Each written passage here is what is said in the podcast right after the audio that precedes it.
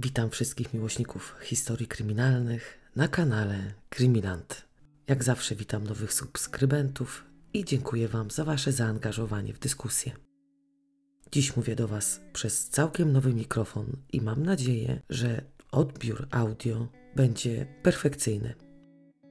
Zapraszam na nowy odcinek historii kryminalnych z niemieckich landów.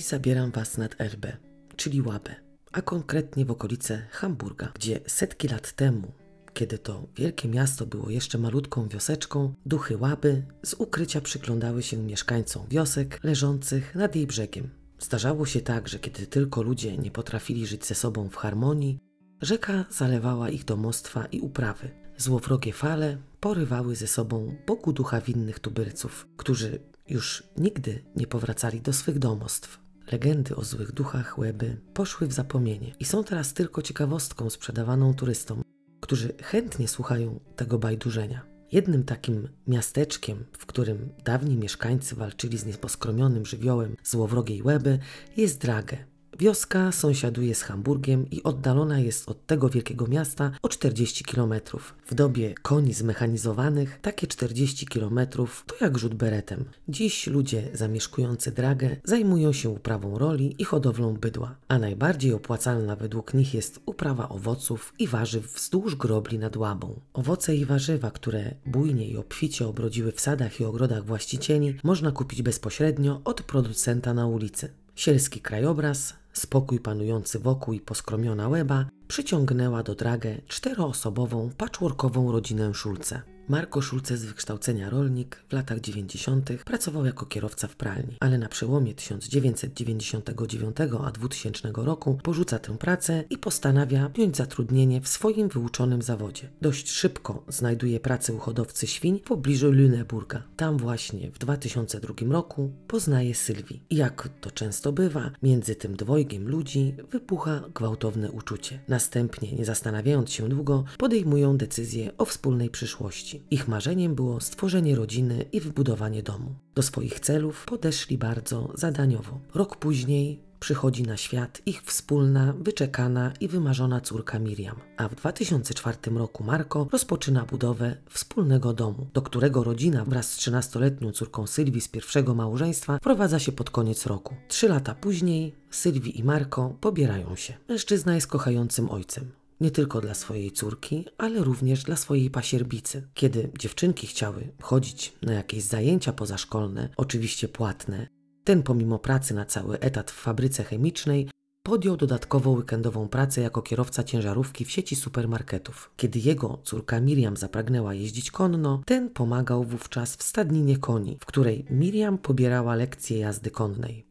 Marko jest nie tylko ojcem, ale też dobrym kumplem dla dziewczynek. Zawsze starał się je wspierać, niezależnie od tego, czego dotyczył problem. W miejscu pracy miał nieposzlakowaną opinię. Według przełożonych był solidnym pracownikiem, na którym można polegać. Sylwii, podobnie do swojego męża, robiła wszystko, co było tylko możliwe do zrobienia. Kobieta jest zatrudniona na pełny etat na stanowisku zastępcy kierownika oddziału w sklepie dyskontowym w Geistadt, miejscowości oddalonej od Dragę o 11 km.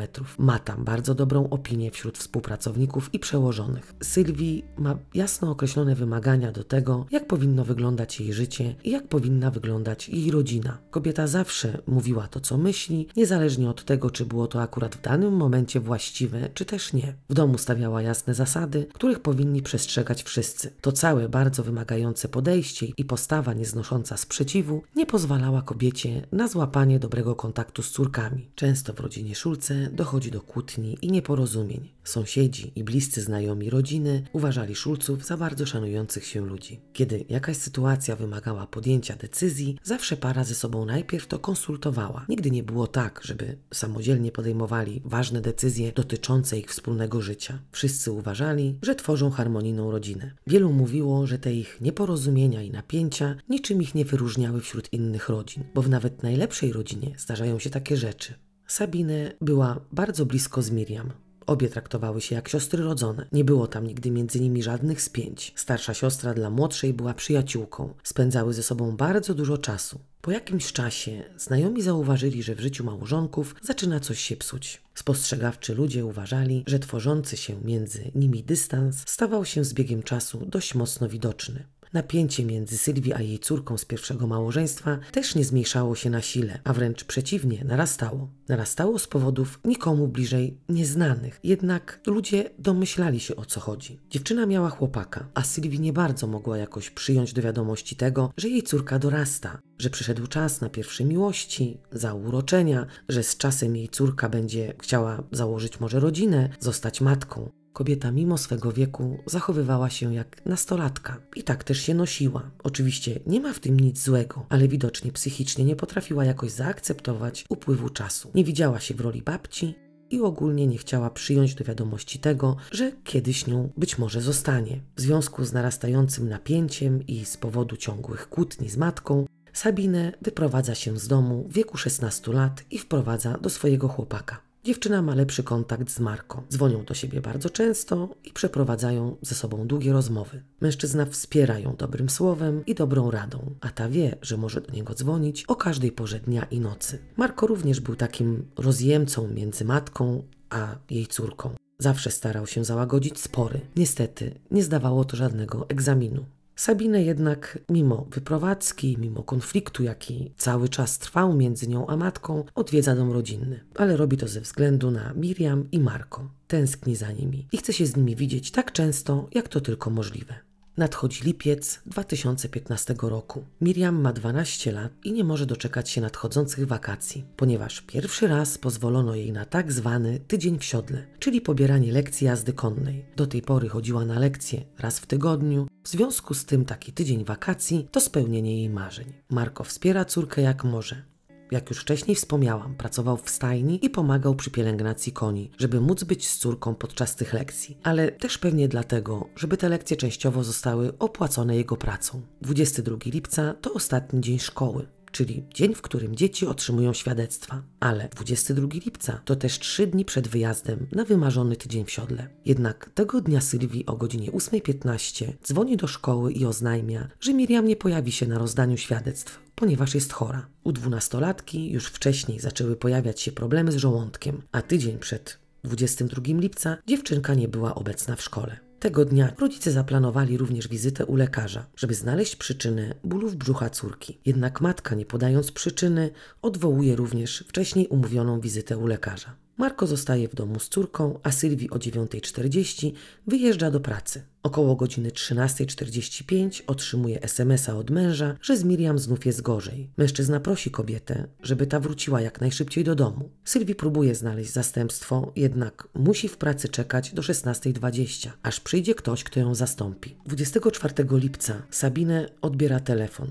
Po drugiej stronie odezwał się policjant, który informuje 28-letnią już kobietę, że ani jej matka, ani ojczym nie pojawili się od dwóch dni w pracy i nie ma od nich żadnego znaku życia. Oznajmia, że o nieobecności w pracy jej matki poinformował policję jej szef, który próbował bezskutecznie dodzwonić się do pani Szulce. Poproszono Zabinę, żeby jak najszybciej pojawiła się w domu rodzinnym w Dragę. Zaskoczona tą informacją, natychmiast jedzie do domu rodziców. Kiedy podjeżdża pod dom, wszystko wydaje się jak najbardziej normalne. Dwa auta stoją zaparkowane na posesji, tak jakby rodzice byli w domu. Jedyne co zmieniło ten obraz, to właśnie to, że dom został otoczony taśmami policyjnymi. Kobieta wchodzi do domu i na pierwszy rzut oka również wszystko wydaje się normalne, tak jakby nic się w tym domu nie wydarzyło. Torba matki leży w miejscu, w którym zawsze ją zostawiała wracając do domu. W torebce znajduje się portfel, dokumenty matki i klucze. Funkcjonariusze informują Sabinę, że ukochany kot Marko jest wygłodzony, jakby nie jadł od kilku dni. To już kobiecie wydaje się bardzo podejrzane, ponieważ nigdy ukochany kociak nie był pozostawiony samemu sobie. Jeśli była taka potrzeba, żeby zająć się kotem, rodzice informowali Sabinę i prosili o zajęcie się zwierzęciem. W domu znaleziono pozostawione paszporty, należące do Miriam, Marko i Sylwii. Na szafce w kuchni leżały trzy wyłączone telefony komórkowe. Wszystkie szuflady zostały przeszukane przez policję. Dom rodziny Szulców został przeszukany od góry do dołu. Nie było miejsca, które nie zostałoby przez nich sprawdzone. Nie znaleziono żadnych śladów walki. Nie było śladów włamania również, bo kiedy policja przyjechała do domu, drzwi wejściowe były otwarte. Torby podróżne rodziny Szulce stały tam, gdzie zawsze. W związku z tym opcja spontanicznego urlopu została całkowicie odrzucona. Nie tylko dlatego, że nie spakowali walizek, ale również dlatego, że ani Marko, ani Sylwii nie wzięli w pracy żadnych urlopów. A Miriam, jak już wcześniej Wam wspomniałam, czekała na tydzień wakacji w siodle. Opróżniony przez śmieciarkę kosz Stał nadal w tym samym miejscu, w którym go rano pozostawiono. Wszystko wydawało się strasznie nietypowe i zagadkowe, zwłaszcza, że dwa auta należące do Marko i Sylwii stały pod domem, tak jakby przed chwilą wrócili do domu. Rozpoczęto poszukiwania na szeroką skalę. Przesłuchano sąsiadów z nadzieją, że być może oni wiedzieli coś więcej. Auto Marko zostało również przeszukane wzdłuż i wszerz. Jednak w garażu brakowało jednego z rowerów, choć dla policji nie był to jeszcze żaden ważny znak, bo z różnych powodów mogło tego rowera nie być w garażu. Mógł zostać wcześniej sprzedany i równie dobrze mógł zostać skradziony. Na dragę zaczęły krążyć helikoptery z kamerami termowizyjnymi. Zostały ściągnięte psy tropiące i psy przeszkolone do wyszukiwania zwłok. Sprawa zaginięcia rodziny Strage staje się tematem numer jeden w całych Niemczech. Policja za pomocą mediów prosi tych, którzy być może widzieli zaginionych, o zgłoszenie się na najbliższy komisariat. Śledczy dzięki pomocy sąsiadów, znajomych i tego, co im udało się ustalić, są w stanie zrekonstruować dzień 22 lipca 2015 roku. O godzinie 6.50 sąsiedzi widzą rodzinę siedzącą przy kuchennym stole podczas śniadania. O 7.40 Marko odjeżdża spod domu rodzinnego szarą dacią Sandero. Dokąd jedzie, nie wiadomo. Jednak 10 minut później świadek widzi mężczyznę w Sztowe, miejscowości oddalonej od miejsca zamieszkania rodziny o 4 km. Marko wówczas zmierzał do Dragę. 8.15. Sylwii dzwoni do szkoły i usprawiedliwia nieobecność córki. Wychowawczyni dziewczynki mówi, że dzień wcześniej Sylwii opróżniła szkolną szafkę Miriam i oddała wszystkie książki córki. Dlaczego to zrobiła? Nikt tego nie wie. 9.40. Sylwii wyjeżdża do pracy. Marko bierze wolne z powodu Miriam. 13.45. Sylwii Szulce otrzymuje SMS-a od męża, że z Miriam znów jest gorzej. Mężczyzna prosi żonę, żeby wróciła do domu. Sylwii Szulce najpierw musi czekać na zastępstwo do 16.20 i około 16.30 wychodzi z pracy. 16.50. Sylwii przybywa do domu. Jej telefon komórkowy loguje się do domowej sieci Wi-Fi. 17.25. Marko odbiera telefon, po drugiej stronie słuchawki odzywa się szef szkółki jeździeckiej, w której mężczyzna ma tymczasową pracę. Jest pytany o to, czy może następnego dnia przyjść i pomóc w stajni. Marko nigdy nie odmawiał i na pytania o to, czy może przyjść, zawsze bez namysłu odpowiadał, że oczywiście chętnie będzie następnego dnia. Tym razem, jak wynika z relacji szefa szkółki, mężczyzna nie był zbyt chętny do tego, żeby dać odpowiedź od razu. Wahał się, tak jakby wiedział, że ma coś się wydarzyć i to nieplanowane przyjście do pracy pracy może pokrzyżować mu plany. 19.30 Marko jest widziany w stadninie koni, jak zamiata stajnie.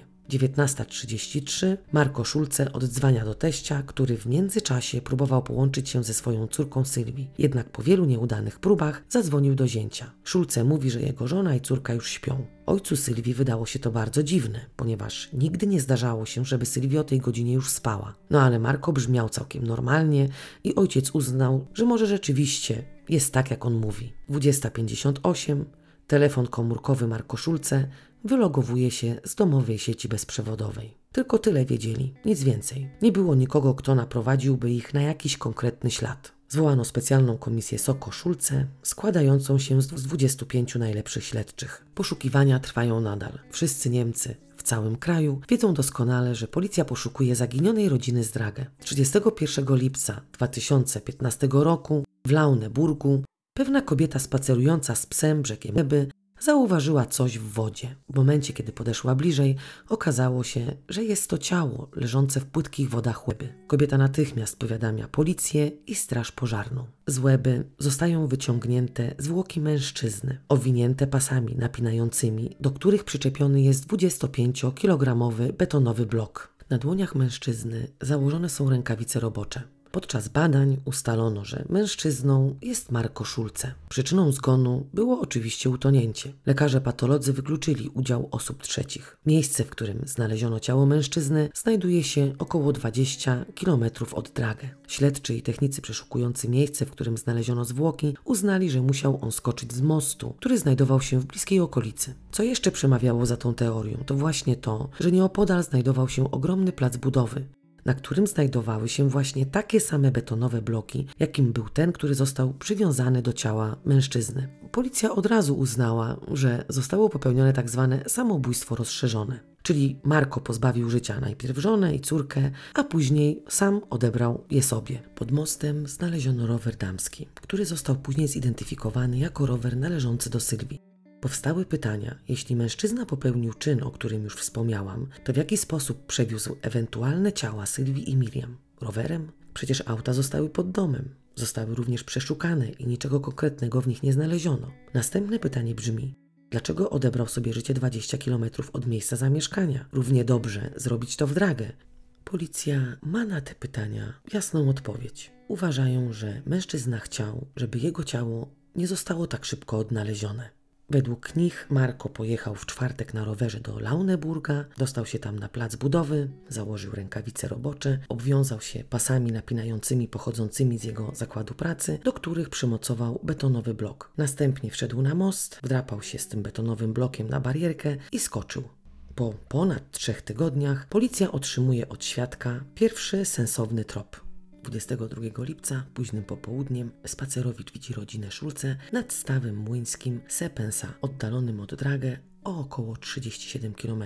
Staw jest popularnym celem wędkarzy. Marko nie wędkował i niewiadomy pozostaje cel przybycia tam rodziny Szulce. Świadek relacjonuje drodze do Starego Młyna zobaczył mężczyznę, kobietę i dziecko stojących nad stawem. Kobieta, która ich widziała, nie może podać konkretnej godziny, ale według niej było to między 18 a 21. Rodzina dość żywo ze sobą dyskutowała i według kobiety, która mogła ich przez jakąś dobrą chwilę poobserwować, nie była to zwykła rodzinna, słodka pogawędka. Wszyscy mieli podniesione głosy i kilka razy zostało wymówione pewne imię, tak jakby pseudonim. Po około pięciu minutach rodzina zginęła z pola widzenia kobiety, ale ona mimo to nadal ich słyszała. Według niej głos kobiety, czyli Sylwii, był pełny paniki. W pewnym momencie świadek usłyszała, jak Sylwii krzyczy: Co to ma być? Oszalałeś? A zaraz po niej usłyszała dziewczynkę, czyli Miriam: Tato, nie, przestań. Niedługo potem kobieta słyszy odgłosy, które brzmiały tak jakby pękały balony albo jakby zaczaskiwały się drzwi od samochodu. Wszystko musiało się wydarzyć między 17.25 a 19.04 lub 19.30, ponieważ 4 minuty po 19.00 dziadek Miriam próbował dodzwonić się do rodziny Szulce. Oczywiście bez żadnego rezultatu. Policja wzywa na przesłuchanie Sabiny. Przedstawiają jej wersję świadka i mówią o jakimś pseudonimie. Kobieta twierdzi, że musiała to być jej rodzina. Świadczy o tym właśnie ten pseudonim. I według tego, co Sabinę powiedziała, tak ją wszyscy w domu po prostu nazywali. Oświadczyła śledczym, że nikt poza Sylwii, Marko i Miriam nie wiedział o tym, także nie było to możliwe, żeby była to jakaś inna, obca rodzina, która wypowiadałaby specyficzne zdrobnienie imienia Sabinę. No, chyba, że to był jakiś dziwny zbieg okoliczności. Tego samego dnia, w którym pojawił się świadek i złożył zeznania, policja zorganizowała poszukiwania. Sprowadzili psy tropiące i postanowili przeszukać okolice stawu. Psy złapały trop całej trójki, ale co jest w tym wszystkim przerażające, to właśnie to, że drogę powrotną do prawdopodobnie zaparkowanego nieopodal auta odbył sam Marko. Trop Sylwii i Miriam prowadził do samego brzegu stawu i tam się urwał. Wychodzi na to, że pewien odcinek drogi rodzina odbyła razem, ale wrócił tylko mężczyzna. Dla śledczych ich wstępne podejrzenie o popełnieniu rozszerzonego samobójstwa staje się teraz tak jakby bardzo prawdopodobne.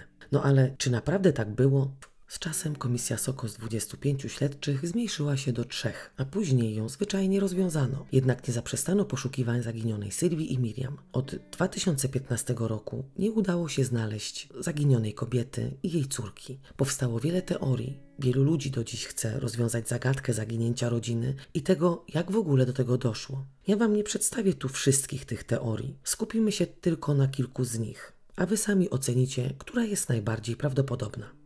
Jakiś świadek powiedział policji, że w czasie zaginięcia rodziny Szulce taras w ich domu składał się z drewnianych desek przykręconych do podkonstrukcji. Świadek zakłada, że Marko Szulce poluzował w nocy deski podłogowe, wykopał dół i zakopał w nim ciała. Aby zatuszować zapach zgnilizny, wylał grubą warstwę wapna na zwłoki po czym ponownie zamknął otwór i przykręcił deski. Jednak policja tak naprawdę nie wierzy w te teorie i z tego powodu nie rozpoczęli tam żadnych poszukiwań. Według szefa komisji Jana Krygera przeszukano dom, a nawet przekopano ziemię w szopie. Ogólnie śledczy ustalili, że Marko pozbawił życia córkę i swoją żonę, a następnie odebrał je sobie. Bardzo prawdopodobne jest zeznanie kobiety, która 22 lipca Widziała całą trójkę w okolicach stawu. Droga do stawu zajmuje 45 minut w jedną stronę. Jeśli Marko miałby tam zabrać rodzinę i tam pozbawić życia córkę i żonę, to niestety nie miałby prawdopodobnie na to czasu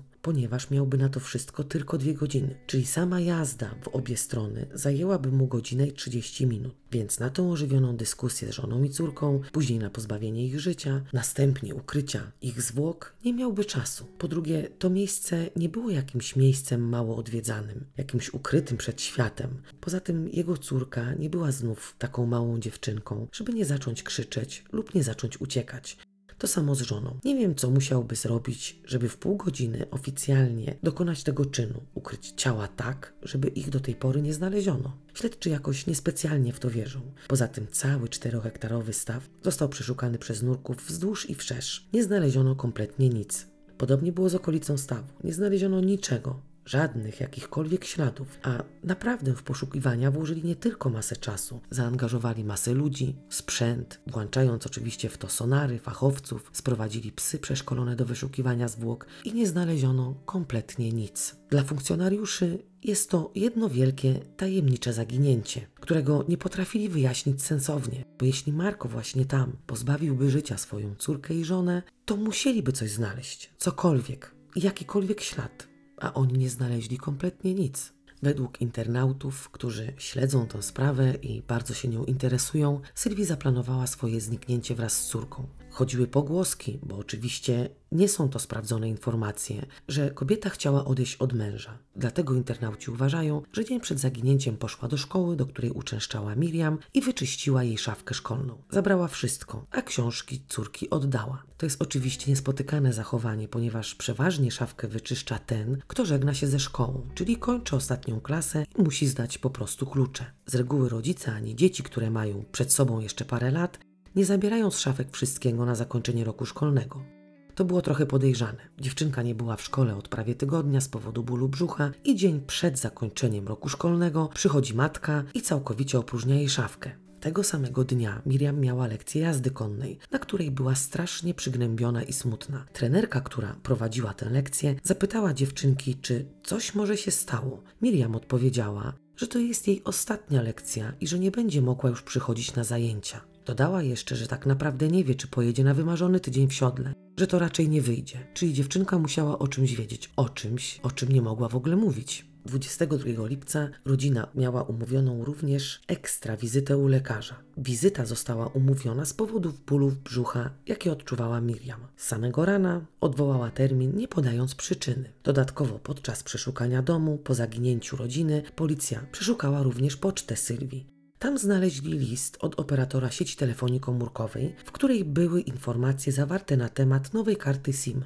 Tutaj w Niemczech, zanim taka karta SIM zacznie działać, trzeba ją wcześniej tak jakby zarejestrować, uaktywnić. Zanim taka karta zacznie funkcjonować, minie 2-3 dni. Nie wiem jak jest teraz w Polsce, ale pamiętam, że kiedyś można było kupić kartę i działała praktycznie od razu. Już nie pamiętam, co trzeba było zrobić, ale wiem, że wystarczyło kupić w kiosku kartę SIM, włożyć ją do telefonu, no być może wykonać jakieś tam połączenie. I działała od razu. Teraz może jest inaczej, nie wiem. Czyli tak jakby kobieta planowała swoje zaginięcie, może nawet ucieczkę. tak jakby chciała całkowicie pożegnać się ze swoim starym życiem, nie zabierając ze sobą kompletnie nic, bo pieniądze, klucze od domu, od auta, tak samo jak i jej auto, ubrania pozostały właśnie w domu. Sylwii miała bardzo silną osobowość. Była konkretna, zdecydowana, zawsze wiedziała, czego chce i do tego dążyła. Być może rzeczywiście był w jej życiu jakiś mężczyzna, ale nikt z bliskich nic o żadnym mężczyźnie nie wiedział. Może było tak, że kiedy Marko zobaczył, że nie ma jego żony i córki, będąc w rozpaczy, odebrał sobie życie. Wielu cały czas obstaje za tą teorią.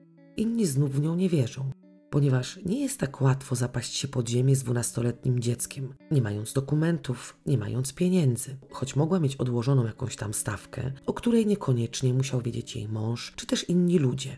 Nie jest łatwo odejść, pozostawiając auto. Przecież nie uciekła na zielonym męskim rowerze, który został znaleziony przez policję na dworcu Winzen, w miasteczku, w którym Miriam uczęszczała do szkoły. Trzecia teoria jest bardzo ciekawa. Jest taki pan, który nazywa się Klaus Fejsa i według ekspertów wykazuje się nad wyraz logicznym myśleniem i postrzeganiem. W jednej ze spraw, oczywiście innej niż tej, mężczyzna naprowadził policję na sprawcę. Jednak początkowo go zbywano, ale w końcu okazało się, że chłop ma łeb jak sklep. To właśnie on całkowicie podważa brak wiary policji w to, że mężczyzna miałby za mało czasu na dokonanie czynu. Kraus przewidział dwie możliwości. Jedną z nich jest właśnie taka, że kobieta, która obserwowała rodzinę, tak naprawdę była świadkiem pozbawiania życia Miriam i Sylwii. Że mimo tego, iż w tym miejscu jest wielu spacerowiczów, biegaczy, miłośników jazd rowerowych, to tylko właśnie ona widziała rodzinę Szulce nad stawem. Jeśli rzeczywiście byłoby tak, jak sądzi policja, Świadków musiałoby być więcej. Według drugiego scenariusza motywem była nieuchronnie zbliżająca się separacja. Z tego powodu mężczyzna zaplanował rozszerzone samobójstwo.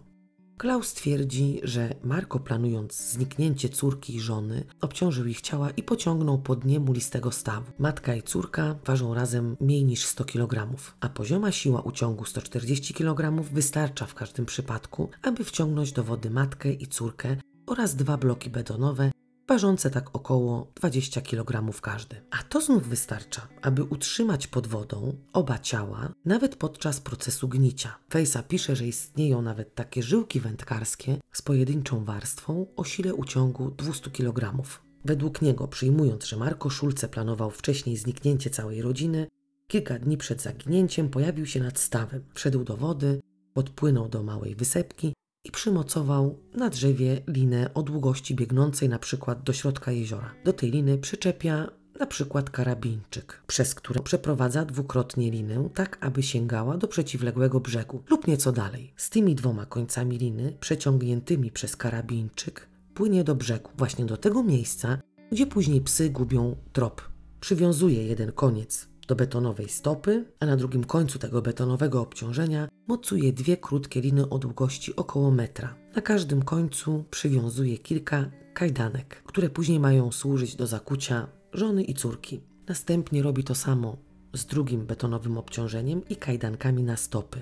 Ale to drugie betonowe obciążenie nie jest połączone z liną. Druga lina pociągowa ma być później przymocowana do samochodu. Wszystko, co musi mężczyzna zrobić, to zawiązać pętlę. Tę pętlę można później po prostu zacisnąć w obszarze zamka na tylnej klapie samochodu, aby można było po prostu tym samochodem tą linę pociągnąć. Według Face'a ludzie mogliby stwierdzić, że w tym obszarze, kiedy ta klapa byłaby zamykana od tego samochodu, lina mogłaby zostać przecięta. Można sobie na przykład w tej jego teorii wyobrazić jakieś środki chroniące linę przed przecięciem w tym, w tym miejscu, ale nie jest to absolutnie konieczne. Wszystkie te prace przygotowawcze na jeziorze można realistycznie wykonać w jeden wieczór lub w jedną godzinę. Później mężczyzna wszystkie te betonowe bloki wraz z kajdankami i liną chowa pod wodę w strefie brzegowej na późniejszy dzień, w którym miało wszystko nastąpić. Następnego dnia, będąc w tym miejscu, Marko pod jakimś pretekstem zwabia żonę i córkę na brzeg. Od tego momentu wszystko, co zamierzał zrobić mężczyzna,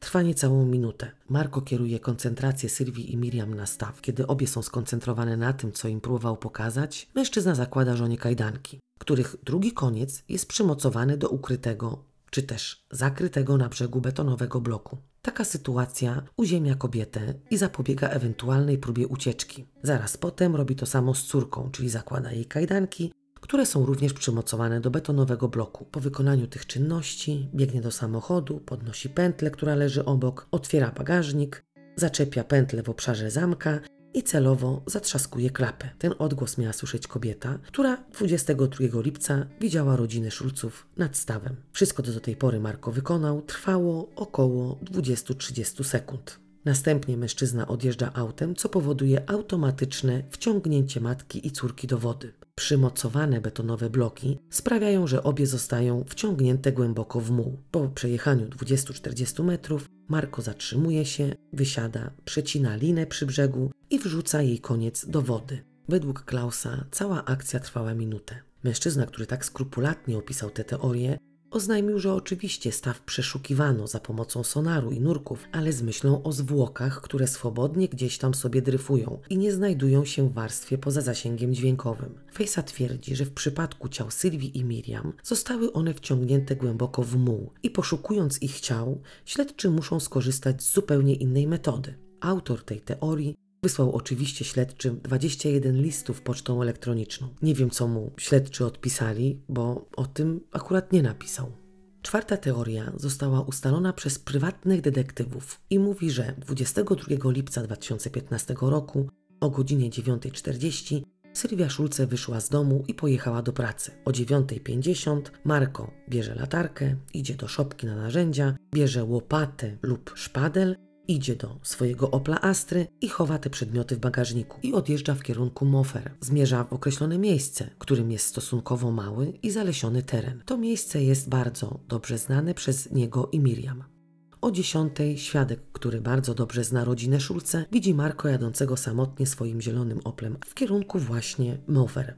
Pięć minut później, o 10.05, Marko dociera do celu czyli do tego małego, zalesionego terenu. Parkuje samochód albo przy wejściu na posesję znajdującego się tam opuszczonego domu, co oznacza, że samochód byłby mniej widoczny z drogi, lub parkuje bezpośrednio na zewnętrznym poboczu, czyli na zielonym pasie.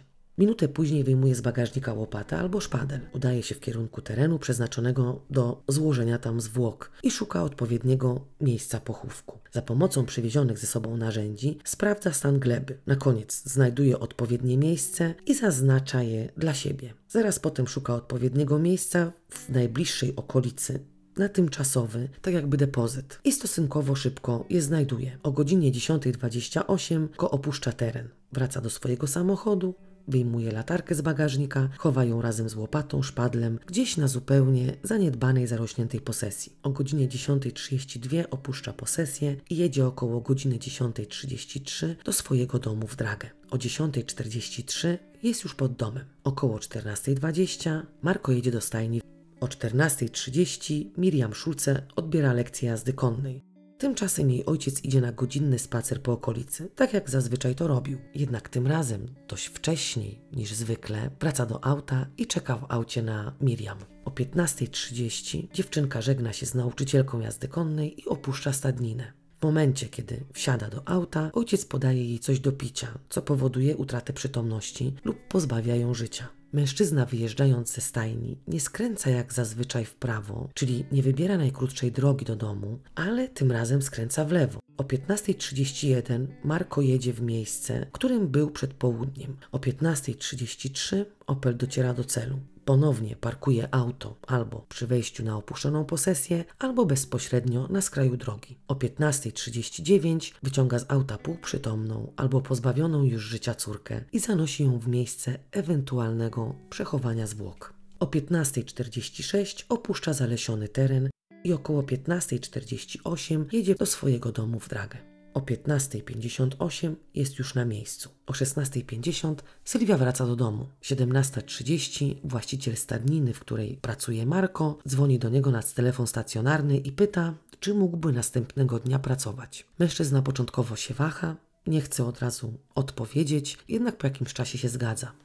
18.20. Tu detektywi ustalili kilka wariantów. W pierwszym z nich o tej godzinie Marko namawia żonę na wspólną przejażdżkę. Kobieta się zgadza, jednak zanim odbywają podróż, Sylwii pije napój z silnymi środkami nasennymi. Według detektywów dawka środków usypiających nie była tak wielka jak w przypadku Miriam. O 18.25, według dalszej części wariantu pierwszego, Marko wyrzuca śmieci do kosza, i wystawia kosz do porannego opróżnienia przez śmieciarkę. W międzyczasie odbywa krótką pogawędkę z sąsiadem. O 18.30 opuszczają dom, wsiadają do Opla Astry i jadą do wspomnianego wcześniej miejsca w Mufer. 18.41 wspólnie wypatrują córki, ponieważ Marko powiedział, że ona tam gdzieś jest lub poszukują jej tam. O 18.45 w miejscu niewidocznym ze wszystkich stron Marko zaciska dłonie na szyi kobiety, która z powodu nieświadomego zażycia środków odurzających była osłabiona i nie mogła się bronić.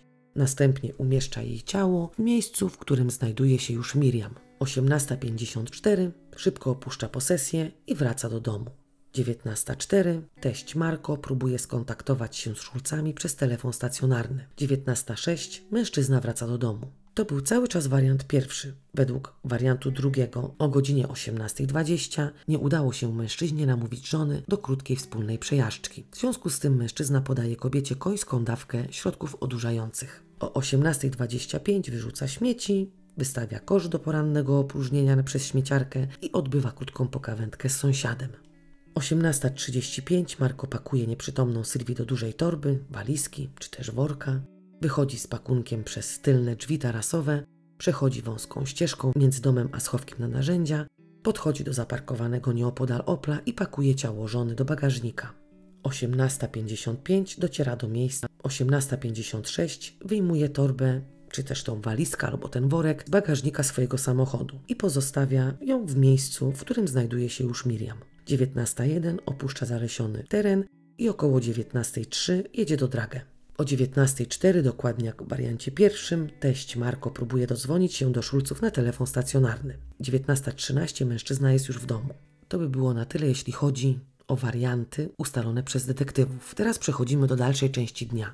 Między 19.15 a 20 Marką wyrzuca szklankę, kubek bądź filiżankę, z której jego żona wypiła odurzające środki i dokładnie myje je w zlewie, następnie odkłada na półkę. 19.33 teść ponownie dzwoni do Szulce na telefon stacjonarny. Mężczyzna wówczas informuje go, że Sylwii i Miriam śpią. 22.15 Marko wychodzi z domu. Idzie do szopy narzędziowej i wyjmuje rower żony. Bierze również kilka pasów mocujących, które również tam są, i parę rękawic roboczych. Wkłada je do torby plastikowej i chowa i przymocowuje do bagażnika roweru. 22.18 wsiada na rower i jedzie bez włączonych świateł pod osłoną ciemności do miejsca, w którym znajdują się już ciała jego żony i córki. O 22.39 wyjmuje pakunek i wraz z schowaną wcześniej łopatą czy też tym szpadlem idzie w kierunku miejsca, w którym leżą zwłoki. Sprawdza, czy obie dają jakieś oznaki życia i udaje się w miejsce, które wcześniej znalazł i zaczyna kopać. 23.55 idzie po zwłoki Miriam i Sylwii, przenosi je do wykopanej dziury i ją zakopuje. Na koniec kładzie albo rozrzuca resztki trzciny, liści, mniejszych gałęzi czy czegokolwiek. Opuszcza miejsce pochówku, idzie do jednego z czterech stawów położonych bardzo blisko i wyrzuca łopatę lub też ten szpadel oraz latarkę. Alternatywnie lub czysto teoretycznie mógł pozbyć się łopaty lub tego szpadla, wrzucając je do częściowo zakopanej już dziury i dokończyć zakopywanie rękoma czy też nogami. O 24.38 opuszcza teren i około 24.40 dojeżdża rowerem do mostu w Launeburgu. Detektywi wyjaśniają również, prawdopodobne motywy ukrycia ciał żony i córki. Twierdzą, że Marko Szulce nie chciał, żeby Sylwii i Miriam zostały uznane za ofiary, ponieważ zależało mu na zachowaniu dobrej reputacji i honoru wobec bliskich i całej reszty, którzy mieliby się o tym czynie dowiedzieć. Piątą teorię przedstawił Gerard Wisniewski, niemiecki autor książek, autor filmów i publicysta, których szerzy teorie spiskowe. Według niego zniknięcie rodziny Szulce jest bardzo nietypowe, bo jak to może tak być, że miła niemiecka rodzina nagle znika, zapada się pod ziemię, kiedy znajdują głowę tej rodziny, czyli Marko, który według Wysniewskiego w dość dziwny sposób odebrał sobie życie, bo, bo z reguły samobójcy nie utrudniają sobie tak bardzo tego aktu. Marko najpierw wyszukał miejsce, obok którego jest plac budowy, na którym znajdują się betonowe bloki, później obwiązał się pasami, przymocował betonowy ciężar do tych pasów zaciskających, założył rękawice robocze i wraz z tym betonowym blokiem wspiął się na most. Następnie przeszedł przez barierki, albo może nawet na nie stanął, i wówczas skoczył. Według publicysty, każdemu samobójcy odechciałoby się dokonywać tego aktu już w połowie samych przygotowań. Po drugie, na barierkach mostu nie znaleziono żadnych śladów, czyli w tym przypadku zadrapań, które mogłyby być spowodowane przerzucaniem tego betonowego bloku przez barierki. Bo skoro rosłemu chłopu wyciągającemu ciało z wody ciężko było taki blok podnieść i wynieść na brzeg, Marko najzwyczajniej w świecie musiałby być super silny. Ale może tak było. Może to adrenalina spowodowała to, że mężczyzna miał siłę z takim ciężarem przedostać się na skraj mostu, nie pozostawiając żadnych śladów. Jednak co jeszcze Wisnewskiemu się nie podoba? To właśnie to, że rękawice, które tkwiły na dłoniach Marko, nie były założone prawidłowo. Wyobraźcie sobie, że zakładacie rękawiczki i nie wsuwacie palców w miejsca, w które powinny być wsunięte, czyli zamykacie dłoń w pięść i zakładacie rękawice. Tak to wyglądało właśnie w przypadku Marko. W taki sposób mężczyzna według Wisnewskiego nie byłby w stanie czegokolwiek chwycić, a co dopiero przenieść blok ważący 25 kg, przejść z nim przez barierki i skoczyć. Misja niemożliwa do wykonania. Poręcz, przez którą musiał przejść Marko Szulce, ma 1,50 m albo 1,60 m wysokości. W momencie, kiedy mężczyzna przerzuciłby taki blok przez barierkę, spowodowałoby to być może nieprzyjemny wypadek, bo taki blok opadając z drugiej strony automatycznie przyciągnąłby mężczyznę do poręczy. Dlatego według publicysty Marko musiał wspiąć się na poręcz, trzymając w dłoniach betonowy blok. Oczywiście w rękawiczkach założony w taki sposób, jaki opisałam Wam już wcześniej. Wisnewski poddał całkowicie w wątpliwość to, że było to samobójstwo rozszerzone. Według niego nigdy nie było takiego przypadku, żeby ktoś, kto planuje dokonać tego czynu, chował skrzętnie zwłoki innych członków rodziny i był i robił to tak, żeby ich nigdy nie odnaleziono. Zawsze w takich sytuacjach pozbawione życia żony i potomstwo nie są ukrywane, bo prawdę mówiąc, czy samobójca myśli logicznie i planuje taką akcję ze znalezieniem miejsca na ukrycie ciał, jeśli natomiast Marko planowałby pozbawić życia żonę i córkę, a sam dalej żyć, wówczas to ukrycie ciał, których nie można znaleźć, miałoby sens. Dlatego autor teorii spiskowej ma dwa warianty. Marko, chcąc uchronić żonę i córkę, każe im wyjechać i rozpocząć gdzieś życie całkiem na nowo, a on dla zmylenia mafiozów, którzy siedzą mu na karku, odbiera sobie życie w taki sposób, żeby jego ciała długo nie odnaleziono. Drugim wariantem jest to, że rodzina Szulce ma być świadkami koronnymi, ponieważ śledztwo było również prowadzone w dość dziwny i niespotykany sposób. W taki, który tak jakby celowo pomijał pewne fakty. W programie XY sygnatura akt sprawa nierozwiązana zadawano jakieś dziwne pytania, które według innych nie dotyczyły zaginionej rodziny. Policja uznała całość za samobójstwo rozszerzone i bezskutecznie szukano ciał Sylwii i Miriam. Po drugie, informacje na temat zaginionych również były skąpe. Można było dowiedzieć się tylko, że żona Marko jest niskiego wzrostu. Wisniewski twierdzi, że policja celowo poszukiwała nieporadnie ciał, żeby wyglądało to oczywiście na prawdziwe zaginięcie. Ta sprawa do dziś wzbudza wiele emocji. Ludzie ciągle tworzą jakieś teorie spiskowe, które mówią nawet o tym, że to sama Sylwii pozbawiła życia męża i uciekła z córką poza granice kraju, w celu oczywiście rozpoczęcia wszystkiego od nowa. Wielu twierdzi, że znaleziony zielony rower Marko na dworcu Winzen może świadczyć o tym, że to właśnie żona mężczyzny wraz z córką podróżowały tym rowerem. Jednak Zabinę, pasierbica Marko twierdzi, że to właśnie jej ojczym pozbawił obie życia.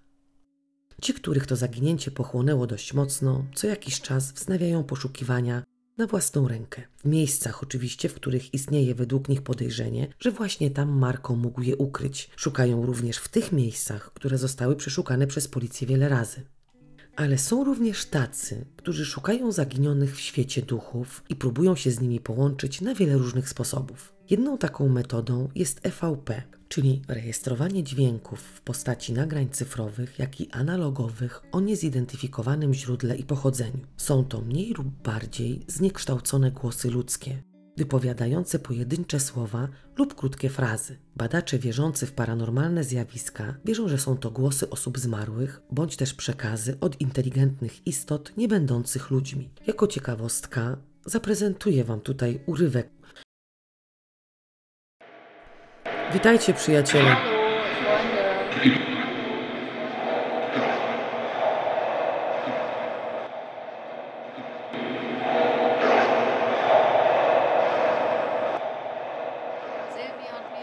Und Miriam Schulze aus Drage. Sylwia i? Miriam Schulze z Drage, gdzie one są? Tutaj są. My jesteśmy dwie.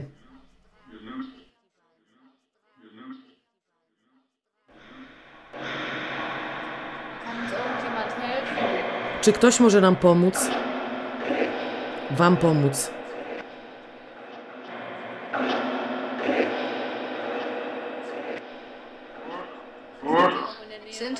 Czy one są w pobliżu stawu?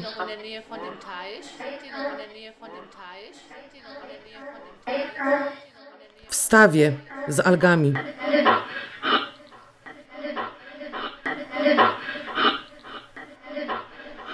Jesteśmy martwe.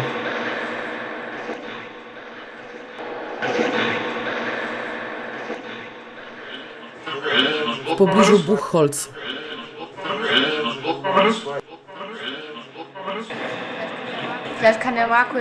Czy Marko może powiedzieć, co się stało? On teraz nie chce.